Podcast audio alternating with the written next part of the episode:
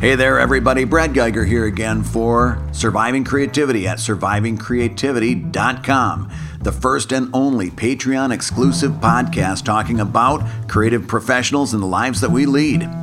You don't have to be a Patreon patron to listen. You can just go over to Surviving Creativity, click on activities, and you can listen to all of our podcasts. This week, one of my favorite type of podcasts. Scott called me up out of nowhere, said, Brad, turn your microphone on. I've got something to talk about. And we were off to the races. We talk about a lot. And to make matters even better, we've got Steve Hamaker with us along for the ride. Steve is the brilliant colorist of Table Titans, and he also does a darn fine webcomic on his own called Plox Comics at P L O X hyphen comics.com. But now, surviving creativity. It's on the air. Yeah.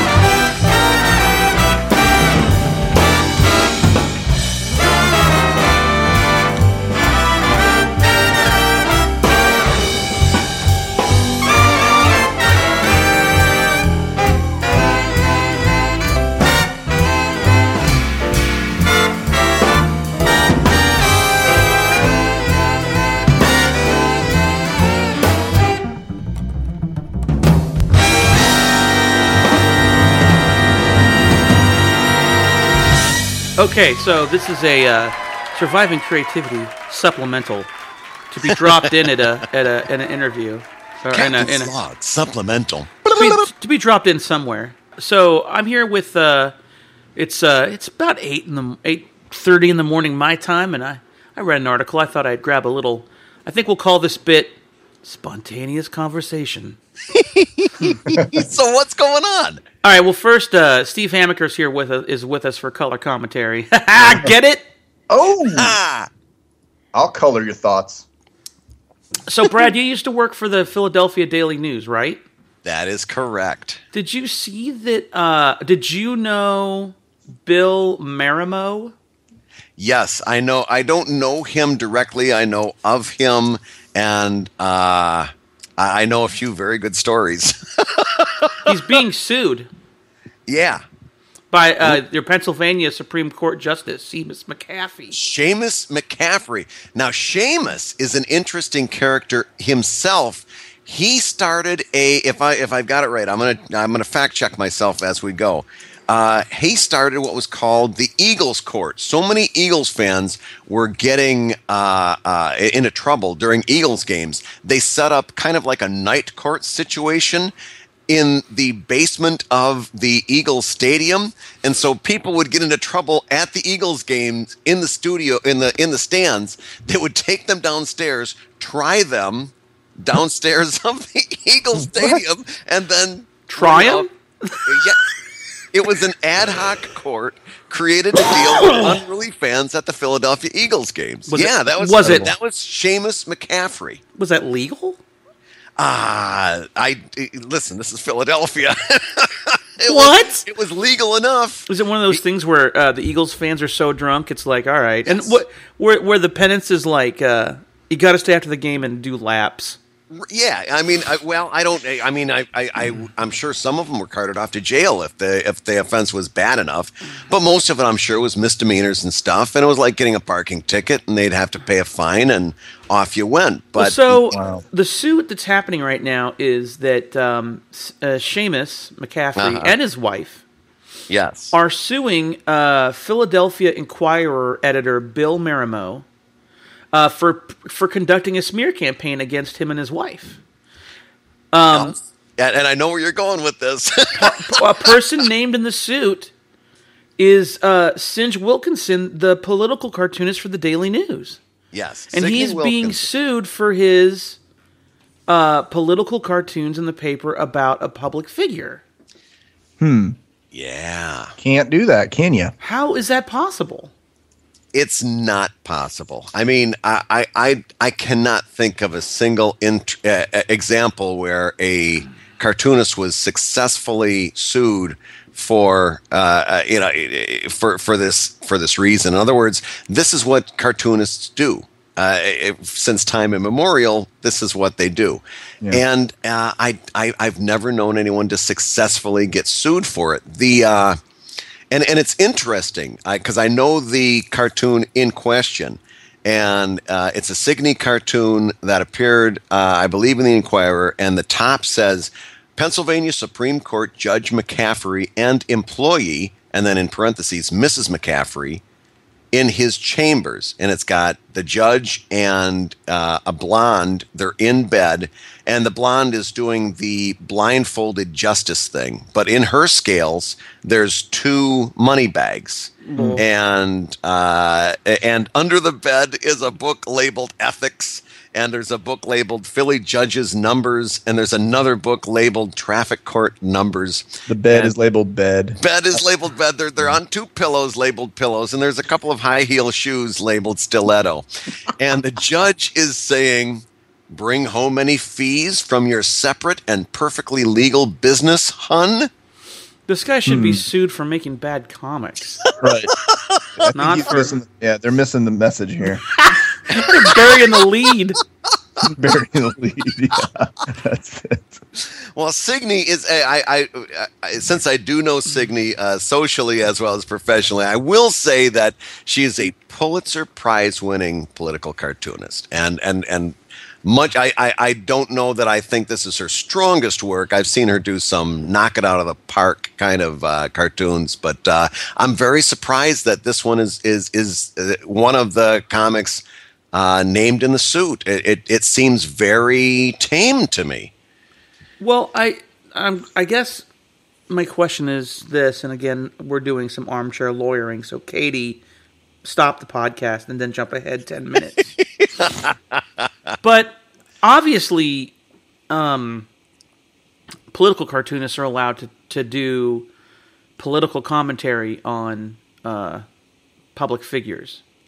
But but obviously there has to be some law in place to prevent a political cartoonist from defaming uh, uh, a public figure. So a political cartoonist couldn't make a cartoon about Microsoft uh, ex CEO Bill Gates and imply he's a pedophile. Right, right. Yeah, Yeah. They, there there are lines that you couldn't cross, I'm sure. So he this this Supreme Court judge is assuming or claiming that he has crossed that line and this is this is this is crossed into defamation. Mm-hmm. Now I do know that with defamation in the states, you. I just keep picturing Katie's face like she's like, "Wa- uh, watch it. I believe that with defamation, you have to prove damages. Uh, I would think yes. I, I mean, uh, okay, I'm going on the same set of shared knowledge that you and I both have. In other words, you couldn't. It, it would be it would be pointless to try to pursue a defamation case unless you were able to prove damages. You could, hmm. in you couldn't just say you hurt my feelings. You've got to be able to say you hurt my business or my career.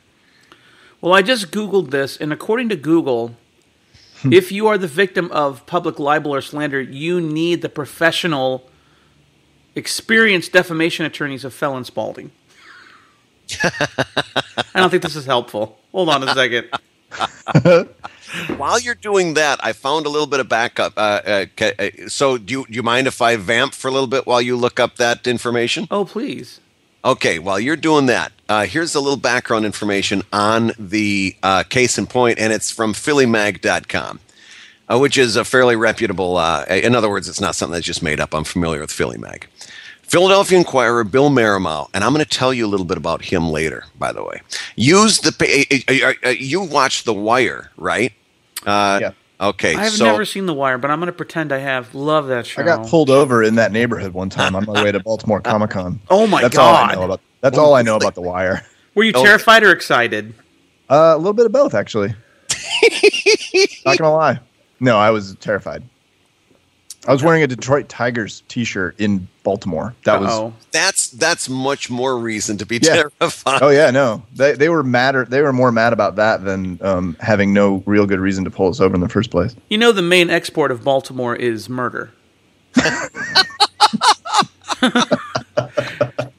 Well, No joke to not to interrupt Brad's vamping, but Brad and me and Kellett and Chris almost got uh, beat up by the Apple Dumpling Gang hip in Baltimore. It was a fucking Disney bike gang, complete with the German spike helmets, and they were just driving serpentine across sidewalks and hooting and hollering Wow. and throwing bottles of alcohol. And Brad can confirm that. no, I can't. Yes, you can. They were driving. There were some I think you had a dream that night. cycles. I don't remember the bottles of beer, but there were there were definitely motorcyclists. The- the- and and and we no sooner got away from that sphere of influence. They had driven by, and they were a good. And and two people came up and and and accosted uh, one of our group. I forget which one, and started asking them for money, asking our group for money. And I just said under my breath, as I could, you could see them, you know, you could see them walking up Broad Street, as we say in Philly. They were so uh, they were so dirty. They they they looked shiny. You know how you get that that dirty? They were that grubby that they actually reflected light. And uh, I said under my breath, I because I knew you, you know, it- there was a certain level of street savviness there, and I said, uh, "Listen, no eye contact. Just walk, no eye contact." So three of us made it past. One of us got stopped and actually started answering the question of No. would you give me money for the bus terminal? We we you know and and it's always the same story. I just need money for a bus. I'm stranded and i need to get home and i'm like come on come on and and he's talking to him and talking to him and talking to him and i'm like get uh, but they need bus money and they don't really need bus It money was Kellett, wasn't it? i Yeah, it was I- Straub. I, I was I, I forget which one it was It was Straub, and Okay. Brad's mis- Brad's telling the story a little different. So the two cou- this couple, and they did not look that disheveled. Walk up to us and say, and we're at a con, okay? So keep in mind that there's a lot of people walking around talking to each other. Right. We're not that far from the convention. We're walking to uh, the harbor area for lunch. And this couple walks up, and fucking Brad's spider sense goes off immediately. and they walk up and go, Hey, excuse me. So, being a human being, you go, Yeah. And they go, Listen, do you have $7? And we're all like, $7? And they go, We just need to get to a bus station. We need to find shelter. We moved here. And I look up, and Brad, everyone stopped, but Brad has left us hands in pockets, eyes fixed on the ground, has left. And my fight or flight kicked in, and I went, run. He knows, Brad knows something. So I run up to Brad, and Brad goes, Never, you never make eye contact. Ne- I mean, I couldn't even ask him like, "What the hell?" I just walk up and he, you never make eye contact. You never stop. And meanwhile, I look back, and now Chris is just like gazing in their eyes, like, "You poor dears." And Dave is halfway between Chris and us, going, "Wha- "Uh, um, mm, if because Dave's like, if I leave, Chris is alone, but if I don't want to stay because it's, it's knives." And Because of knives. yeah, and he's and then but I, and I look at Brad and Brad goes, "Keep walking," and almost in a like, if they die, they're the weak of the herd. We, you know, keep Right. going. Leave them. Leave them. But then we got the. that was more accurate than my telling You're- But you're Brad is like, then Brad gave us the Hulk guys. When you're in a city like this, never make eye contact, never stop. They always need seven dollars. I don't know why. It's always seven dollars. Yeah. Um, There's and a one now on the train. There's a guy that comes on and and sells homemade cookies.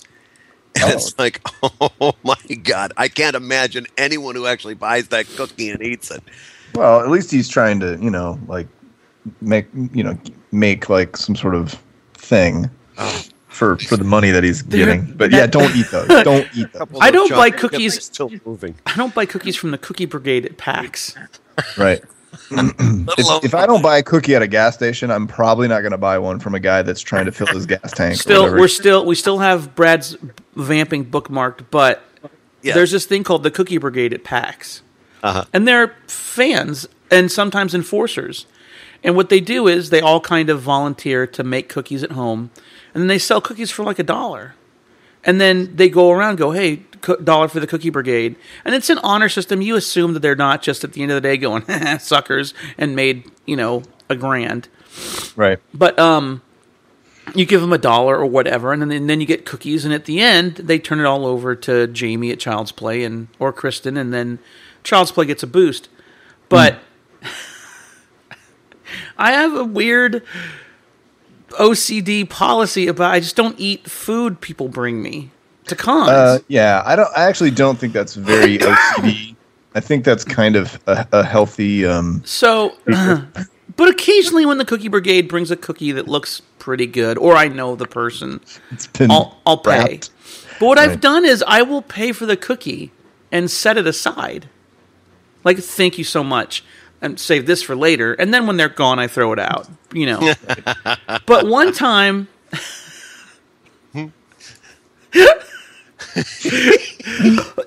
This girl comes up and goes, Cookie Brigade? And I go, sure. And she goes, okay, great. Takes her big bag and goes right on top of all my shit. Oh. Reaches into her goddamn Mary Poppins carpet bag that is visibly making my brother tear. Goes right into the elbow, right? Oh, and just starts pulling shit out.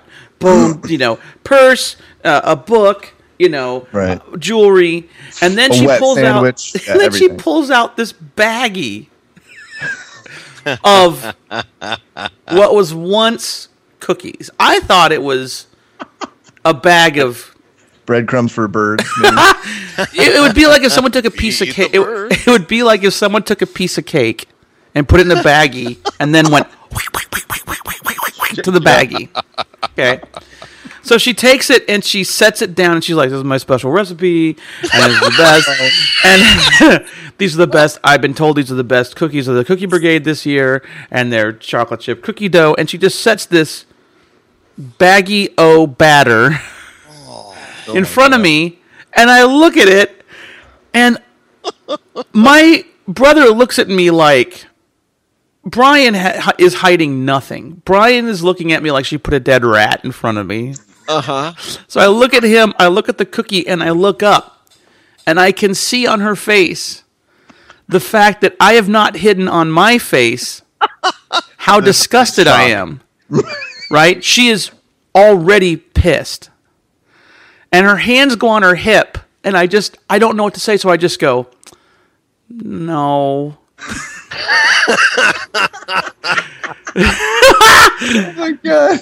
And then she gets really mad and she starts like like this is, you know, man, I worked really hard on these and I said you can keep the dollar. Like I'll take uh, but I you know, it's like she's standing there waiting for me to try it and go, "Mmm. This Right. is, this really is the best cookie of I've ever had."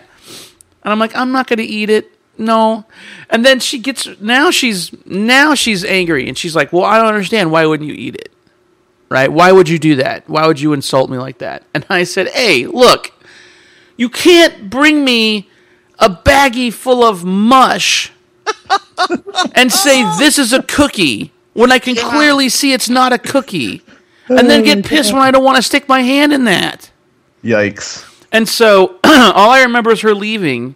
Oh. And Chris turning to me and going, "Come on, man, she's trying to help the cookie." Br-. And I'm like, "Christopher, look at this."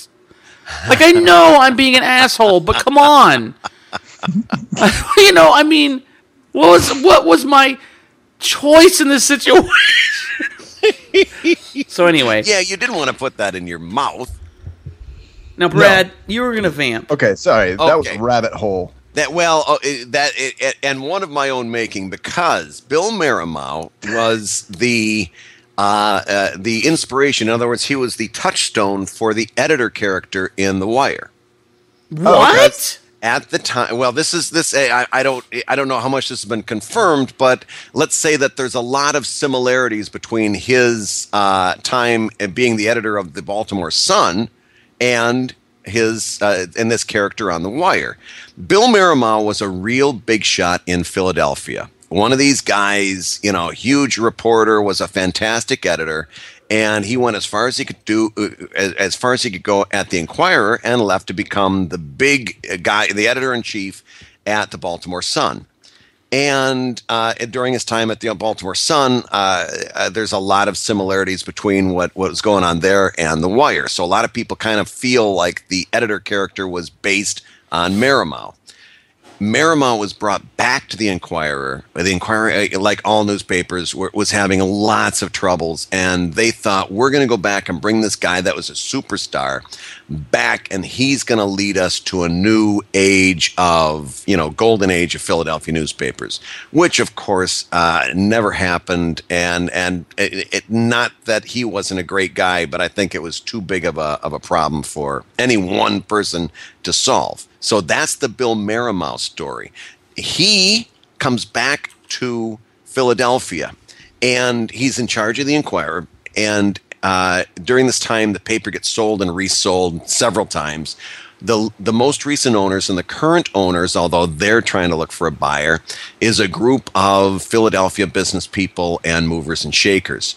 There's one guy that's a very strong on the left thinker, and there's one guy a very strong on the right thinker, and they're both they both own the same company, and they both uh, uh, bash heads all the time. So Marimow gets fired mm. by one of the two main leaders of the company. Gets fired. Just that's it. You're out. Boom. And he ref- uh, refuses to go. Refuses to pack his shit. Stays in the office. He's the the announcement goes out to the newspaper. Uh, one of those standard. Uh, this has been a great run. Thank you, Bill Marimow, but he's going to pursue other opportunities, and we're going to be naming a new editor in chief. And the next day, he's in his office and he's refusing to go. He simply will not pack up his shit and leave. Wow. And a week goes by, two weeks goes by, and and so in the time that that it takes for him to not leave, the other guy in charge of the the company comes in and says, "I never wanted Marimow to leave in the first place. I think he should stay." And that actually, that whole thing is a, a little bit behind the Seamus McCaffery uh, uh, situation. So here's what it says at Philadelphia Mag. Philadelphia Inquirer editor Bill Marimow used the paper to conduct a smear campaign against Philadelphia Supreme Court Justice Seamus McCaffery and his wife, McCaffery's lawyer said in a, in a civil complaint filed yesterday. Uh, Dion Rassias opened his blisteringly worded 60 page broadside against the Inky and the Daily News, alleging they defamed McCaffery and his wife and cast them in a false light with an attack on their shared ownership, Interstate General Media. Philadelphia is unfortunately a one horse town because both major daily newspapers are owned by the same entities, and that means that the defendants can write whatever they want, whenever they want to, and their publications can only be held in check by the legal system, Rassias wrote. Hmm. But on Wednesday, Marimow defended the paper and its reporting, said that it was fair and all that kind of stuff. The case, however, is also about the Inquirer's fractured ownership and administration. Now, here's where it gets interesting. In the complaint, Rassias quotes from the November trial that restored Marimow to his job at the Inquirer after his early firing by publisher Bob Hall. Questioning the trial suggested Hall thought the initial March 2013 story, reporting that Rappaport, McCaffery's wife mm-hmm. and chief judicial aide, received fees for steering cases to personal injury firms. That story they thought was unworthy of the front page placement. The story quoted legal experts questioning the propriety of arrangements and eventually prompted both rule changes at the court and an FBI investigation of McCaffery. So that's the background to what, what they're talking about here. It, it all goes back to the fact that they've got two warring factions uh, that own the paper competing against each other. One side fires him, the other side rehires him. Uh, and as this is all going up, all these questions are coming up, up about this story that alleges that this Seamus McCaffery, uh, the justice, his wife was involved in uh, uh, trafficking uh, more jobs to this law firm. I love how he just didn't get fired because when they told him he was fired, he said no, the same way my mom said no when we told her Liberace was gay. Just like no. Yeah, yeah. Well, it's, as far as really uh, as far as defamation, here's what I've learned. the first thing you do is analyze the statement. Okay, so any defaming statement made or- orally or in speech over the radio or TV is slander. Anything in print is libel. So this would be libel. Uh, now you have to now you have to determine if you can prove the statement was published. So is there proof that the statement was published? Obviously, it's been in the paper, so there's proof it's been published. Now you have to make sure that the statement that was made, the defamatory defamatory statement that was made, is actually false. Because if the statement is true, then you don't have grounds to sue. So I would assume this is where most of the legal fighting is going to be Yeah. over. Uh, Now, in most cases, statements that can be construed as opinions aren't considered defamatory uh, because an opinion is subjective. But if if the guy said, "I think that the judge is a jerk," that's an opinion. If you say, "I think the judge took kickback money," that's not an opinion. That's a statement that can be proved as false. So, um, then the next thing you have to prove is if the statement was injurious. So, in other words, you have to show that the statement has harmed you in a concrete way. Okay. Um, like, have you lost work? Did it give you a bad reputation? Has, is the public seeing you differently? So, I'm sure that'll be another point of argument. Then you have to determine whether the statement was unprivileged, because um, sometimes even if you make a defamatory statement, if you're under a privileged situation, you can't be sued for it. In other words, a witness could falsely testify in court, but they can't be sued for slander because they're they're privileged under the auspice of the court, right? Like they were f- subpoenaed to talk, so. Right. And then, uh, yeah, then you got to file the complaint. Uh, so, do we know if it was decided that this was going to court or just that he's filed the complaint? Uh, I think it's going to court. Let me just let me uh, He is a judge. scroll down here. Yeah, they, they tend to do that kind of stuff. Uh, let's Hmm. So see far, it's just been a, a suit filed okay. as of t- yesterday.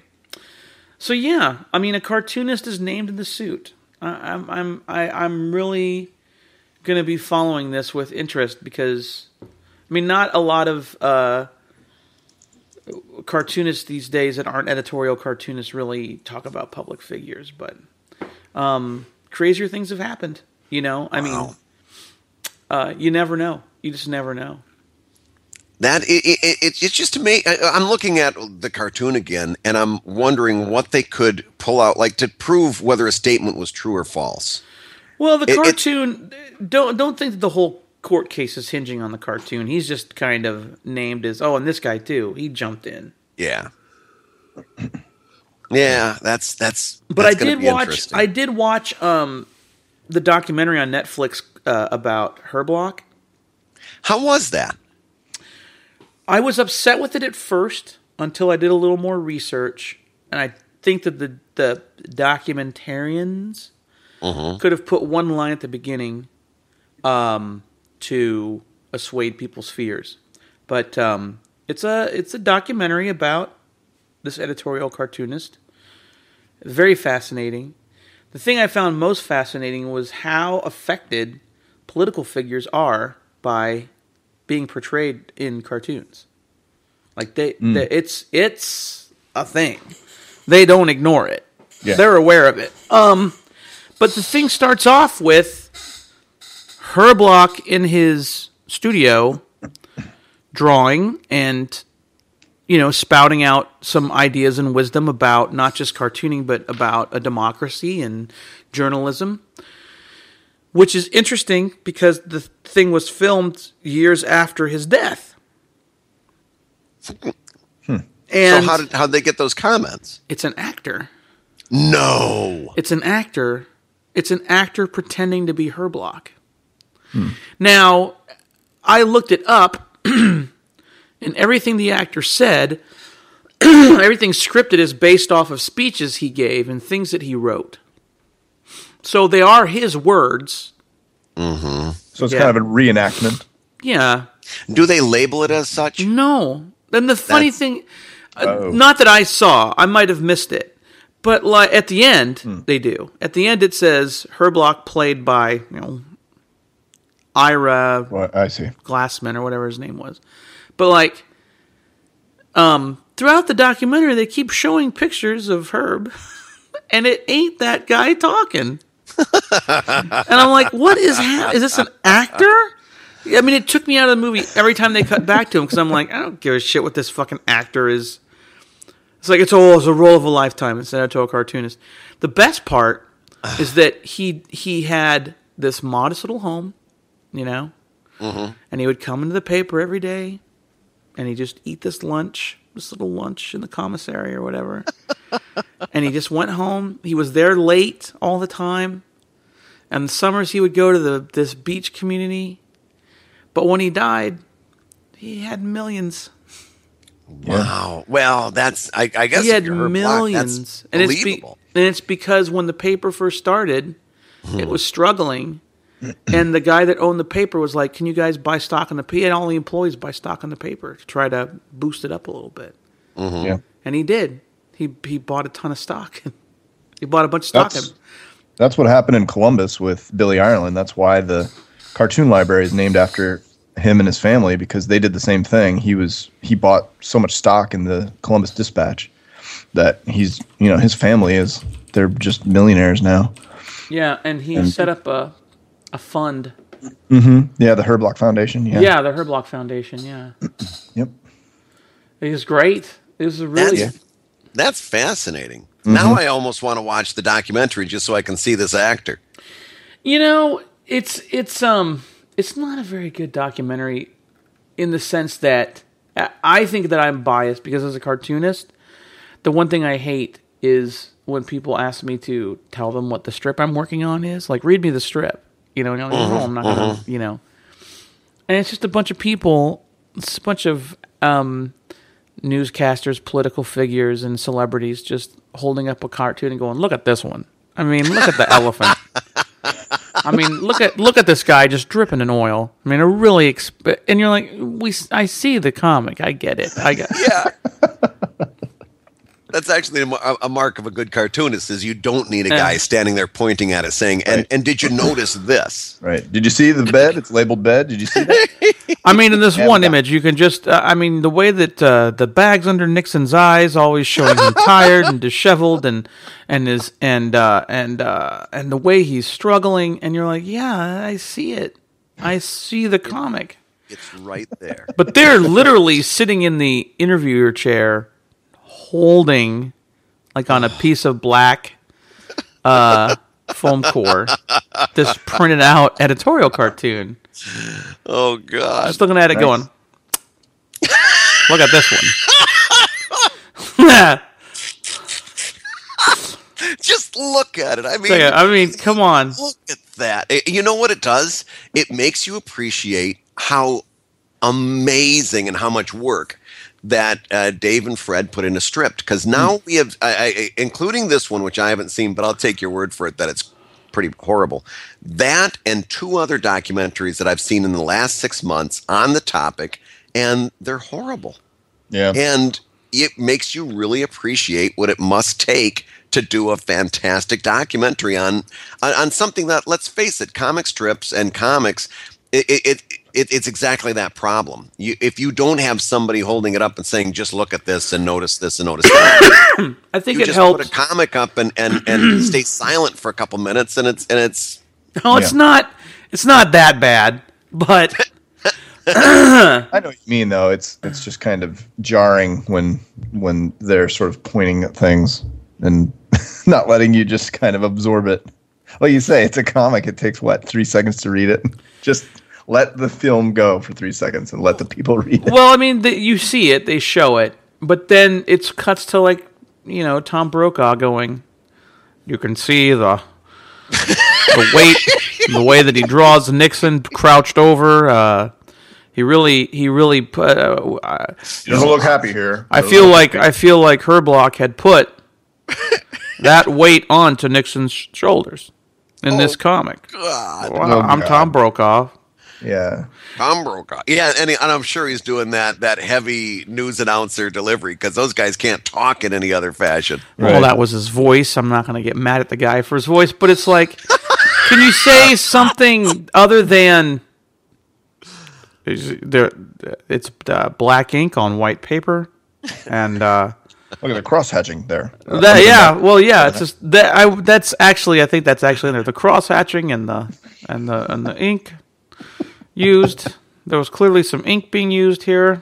Really, India ink. I believe it was India ink. I'm not sure. I, don't think know this what is a. that bit came from. I think this Higgins? is a. Uh. I think this is a vellum Bristol. I don't feel any tooth to it. Definitely But cold pressed. I think it, I think that's Cold what helped strip so much is that it was made by a cartoonist. Yes, Yeah. absolutely.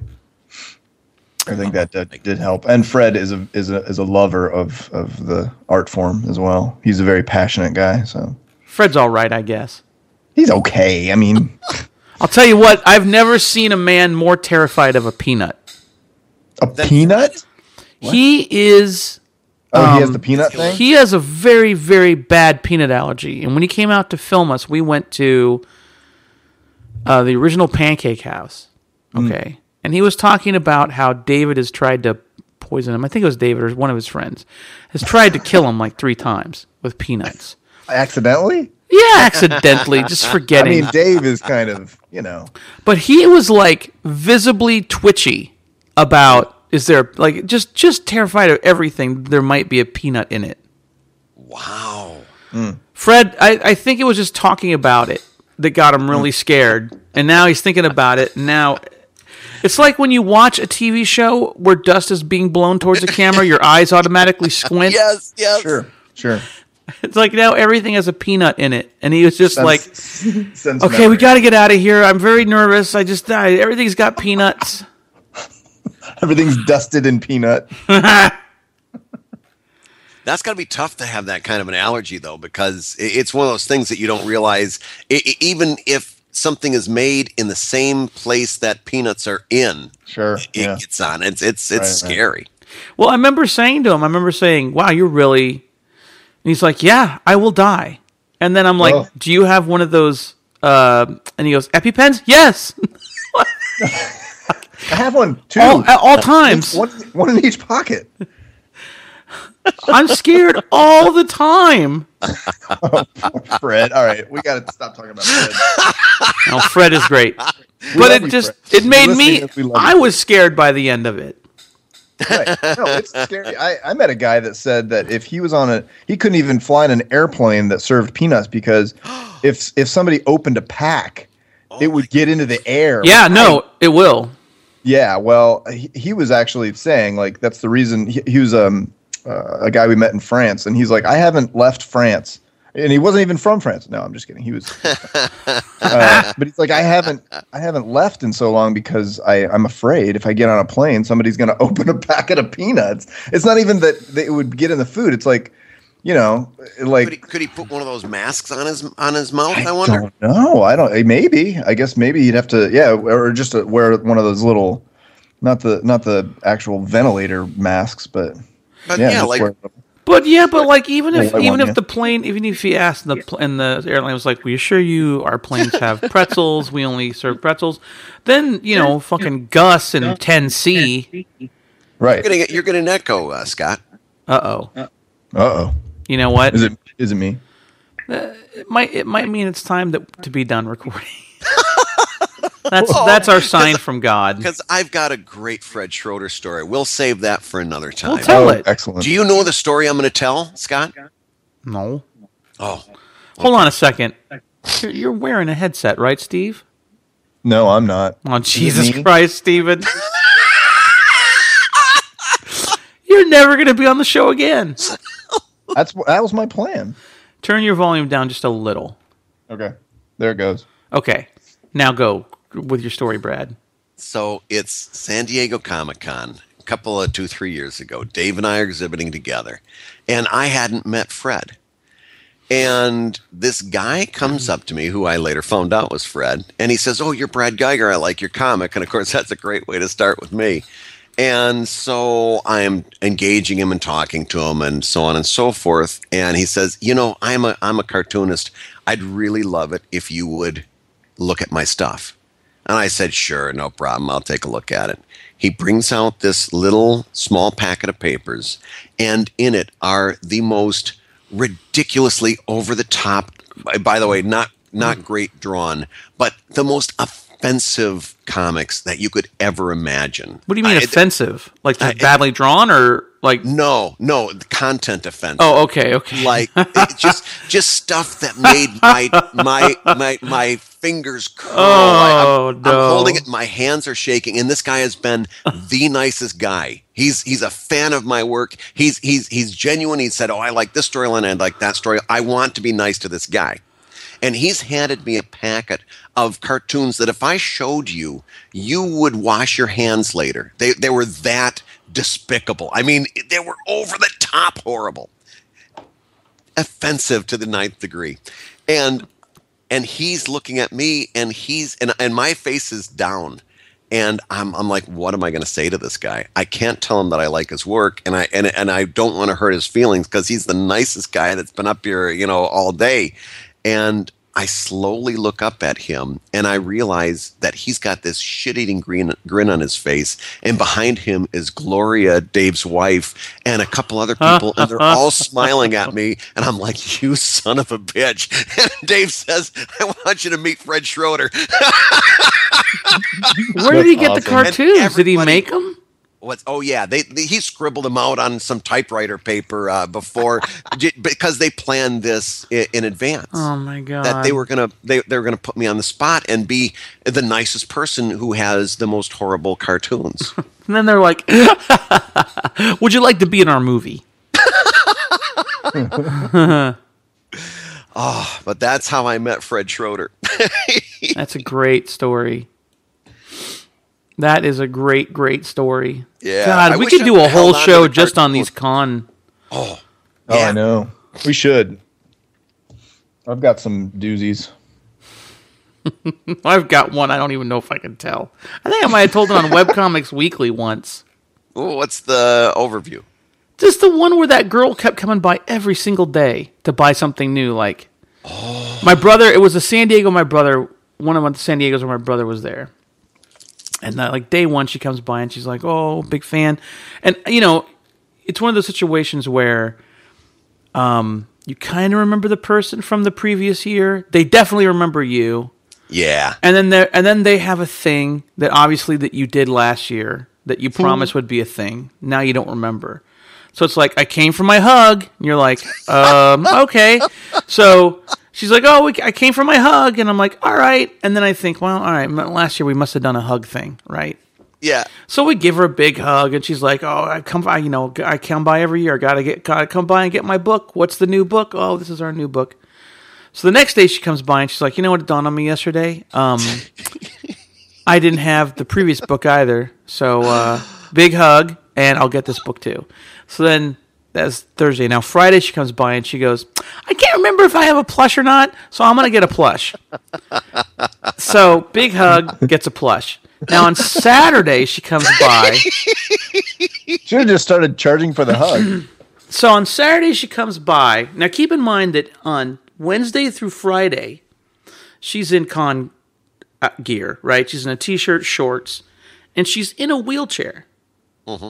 Okay, so on Saturday she shows up in a sundress, all made up, no wheelchair. and my brother goes, "Hey." You're, you're you're standing. And she goes oh yeah i my leg isn't broken or anything. It's just kind of sprained. And the doctor told me to stay off of it and advised if i was going to come to the con.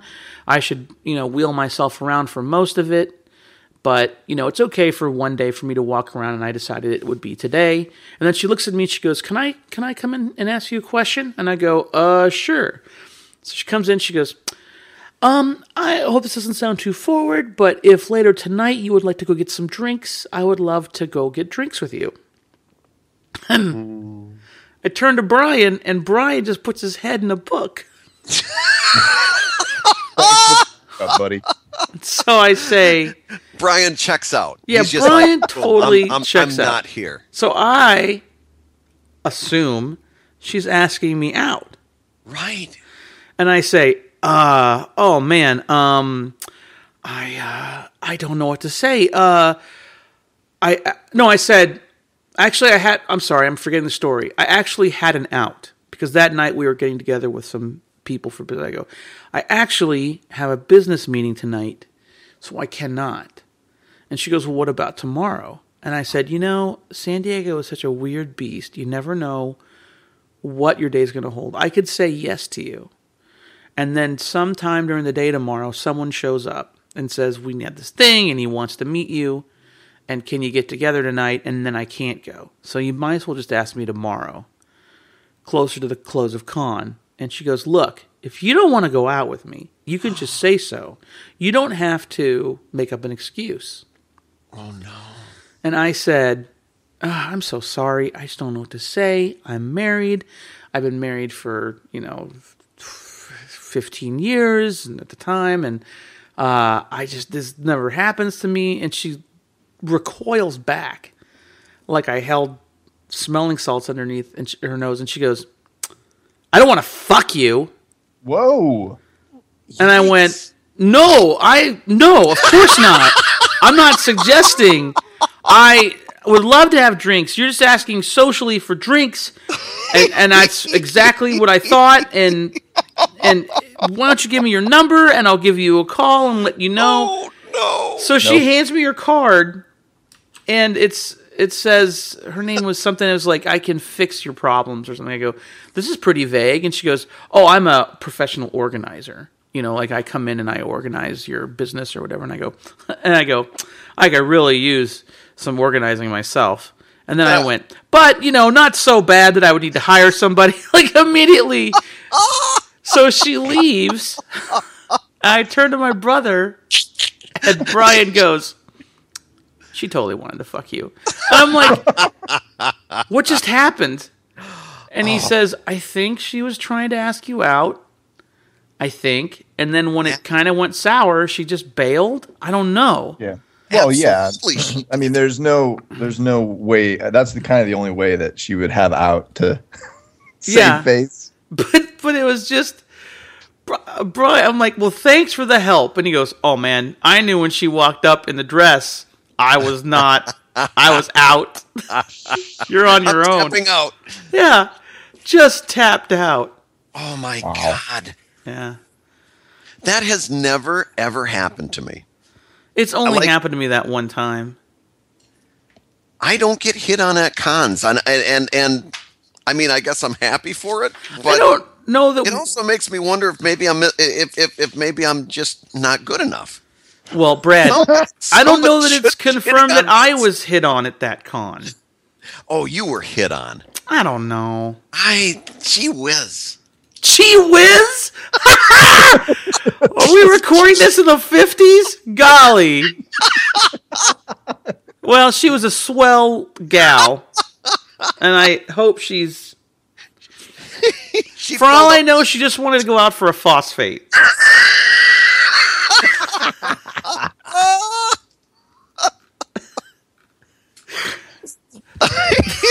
just go to the. Just go to Main Street and. And uh, Soda in- jerk. What do they call it? Go to the soda jerk and sip a phosphate in the town gazebo. the gazebo. It went back to Downton Abbey. It went farther. Yeah. She brought. I. I was delivered uh, a mimeograph. I uh, uh, I'm I'm going to try to change the subject. I love the way mimeographs smell when I was a kid. Do you? I never had a sense of smell, but I've been told they're awesome. Oh God, Yeah, a lot of people I know were like, go that was one of the office. best smells at school. I had a friend that liked to work in the office because um, it was a like an elective thing you could do to work in the office, and only the only the nerdiest ass kissers wanted to work right because you're in there with the wardens of the high school. Yeah. But one guy did it just because he liked to smell the mimeographs. That's a real story too. That's a true story. Steve, what's your con story? You Yeah. Um, a couple. I can't. I have. I have a couple, but um, probably my favorite is um, a guy came up and um, asked for. You know, people come up and ask you to sketch in their sketchbooks. And he came up and he had this really long. He was clear. This was back when I was self-publishing fish and chips, like probably 2001, 2002, and I was at Pittsburgh Comic Con back when it was a good con. Yeah. Um, and this guy comes up and he's clearly he bought all my comics and he's clearly you know interested in it. And Fish and Chips is technically an anthropomorphic comic, right? You know, it's it's a fish in a robot body and it's a cat Right. that walks on two legs, etc. So this guy says he has this like long explanation of not explanation, but he, he kind of has this roundabout speech about fur people that like furry comics.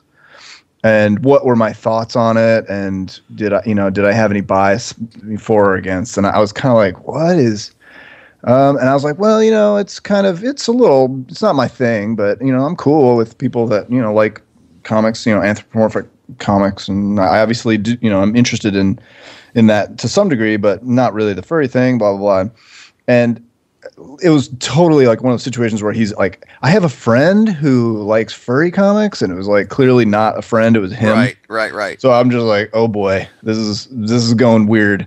So he's he's like, and he's gra- he's holding onto his sketchbook like with like white knuckles. Like he wants to give me a sketchbook, and he's basically like, I'm basically like uh, passing a test to to get the sketchbook. Yeah. and I don't know why.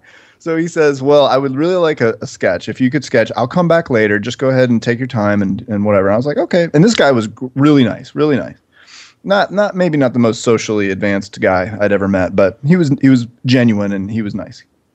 And uh, if he's listening, uh, anyway, he hands me the sketchbook, and my cousin and I are are standing behind the booth, and I'm like, that was kind of a lot, you know, to to get a sketchbook. You know, usually it's like, hey, can you sketch my sketchbook, and then they just leave. But th- so I open up this sketchbook. And it was it was like the real version of your Fred Schroeder story. It was like the porn that was in that book, the furry porn that other people had drawn for this guy, was unbelievable. Like I, I, I still to this day have never seen anything so offensive. It, but it was real. I mean, it was this was the stuff that this guy loved, and I was just. flipping through. I think he even opened it to a page, like a blank page, kind of like insinuating in a passive way, like don't look through the rest of it. You like, Yeah. because I'd already sort of established that I wasn't a furry myself. So I flipped to the back of the book, right after being sort of floored by the the disgust that was in this book. And I look at my cousin and I'm like, do you think he expects me to do, like follow suit? Like, the, you know, some people have themes for their sketchbooks. Like, uh-huh. I want your character as Green Lantern. Can you do that? it's like, well, I'm not going to do my characters doing stuff to each other if that's what you're asking. Yeah.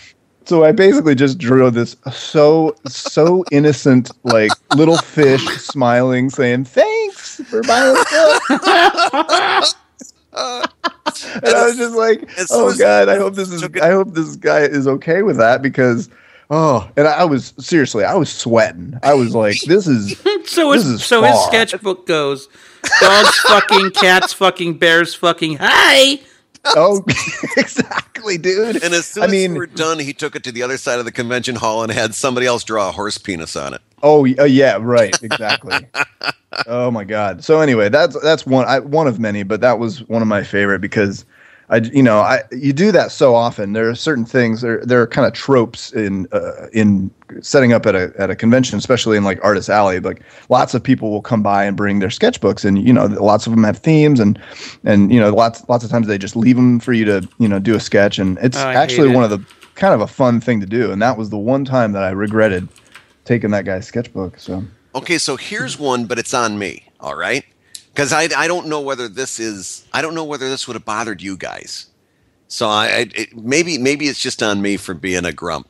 So I'm at a convention and it is what was that one? Katsucon before Katsucon changed. So it's kind of an anime convention. I guess that's important to the story too. yeah.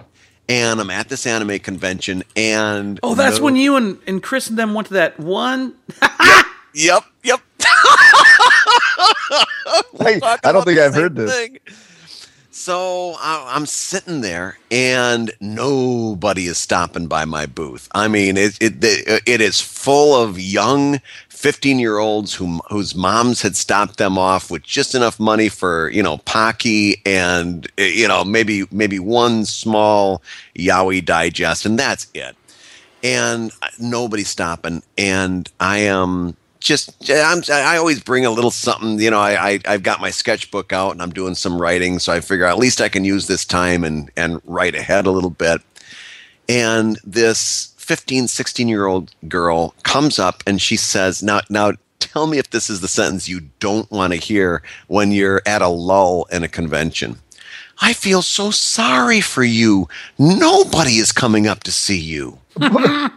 and I'm I, I I do the between gritted teeth smile, and I'm like, yeah, well, that happens sometimes. I you know I'm having a good time anyway. Great show. Enjoy your day. Have a good one. Bye bye.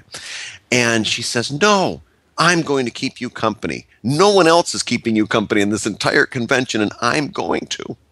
And I said, that's that's really not necessary. I'm enjoying myself. It's a great day. Enjoy your show. And she steps behind. Now this this show wasn't set up great, in my opinion, uh, because all none of the tables touched. So uh, a fan or a reader could easily step behind your table and oh, no. and, and often did and then hang out, you know, where you got your money, you got your stuff, or just mm. like loom over your shoulder while you Ugh. drew. That happened a lot too. Give she, you a back rub, whatever. She, uh, well, again, I never had that.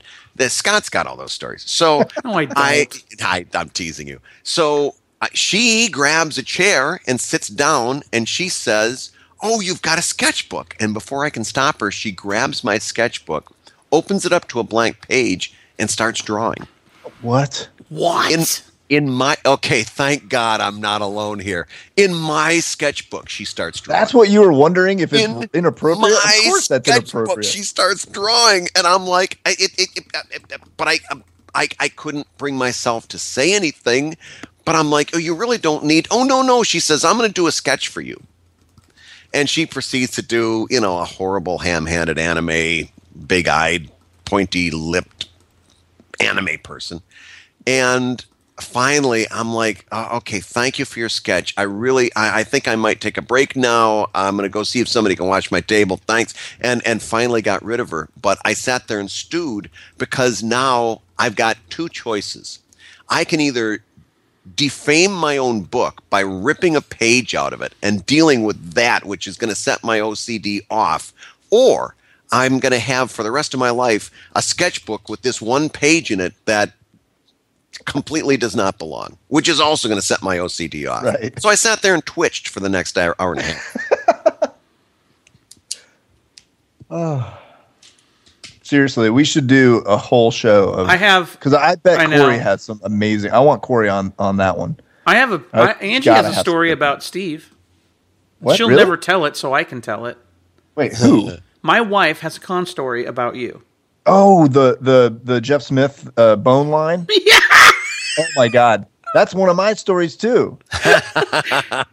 Angie goes to wait in line to get something signed by Jeff because she's a huge fan of Bone, mine particularly. And uh, Steve's like, "What are you doing in line? No, no, no, no, no. Step out. I'll make sure you see Jeff. You don't have to wait in line." right? I was trying. I and tried. then they proceed to stand there and wait for a moment where Steve can interject. Like, it was like 25 minutes. It was the longest. and Angie's watching her spot where she would have been in line get closer and closer. Totally, and closer. the spot where she was standing was 10 minutes from Jeff. I, I totally. There's no other way to say I screwed that situation. screwed it right to the wall, man and then Angie's like, "Well, I'd be talking to Jeff now. I got another ten minutes." Scott, another one of my stories, which I won't get into the whole thing, but there was a th- that same year was the year that we had the the the bone costume, you know, the Phoney Bone costume, and I've got a whole. I'll save that one because that one's crazy.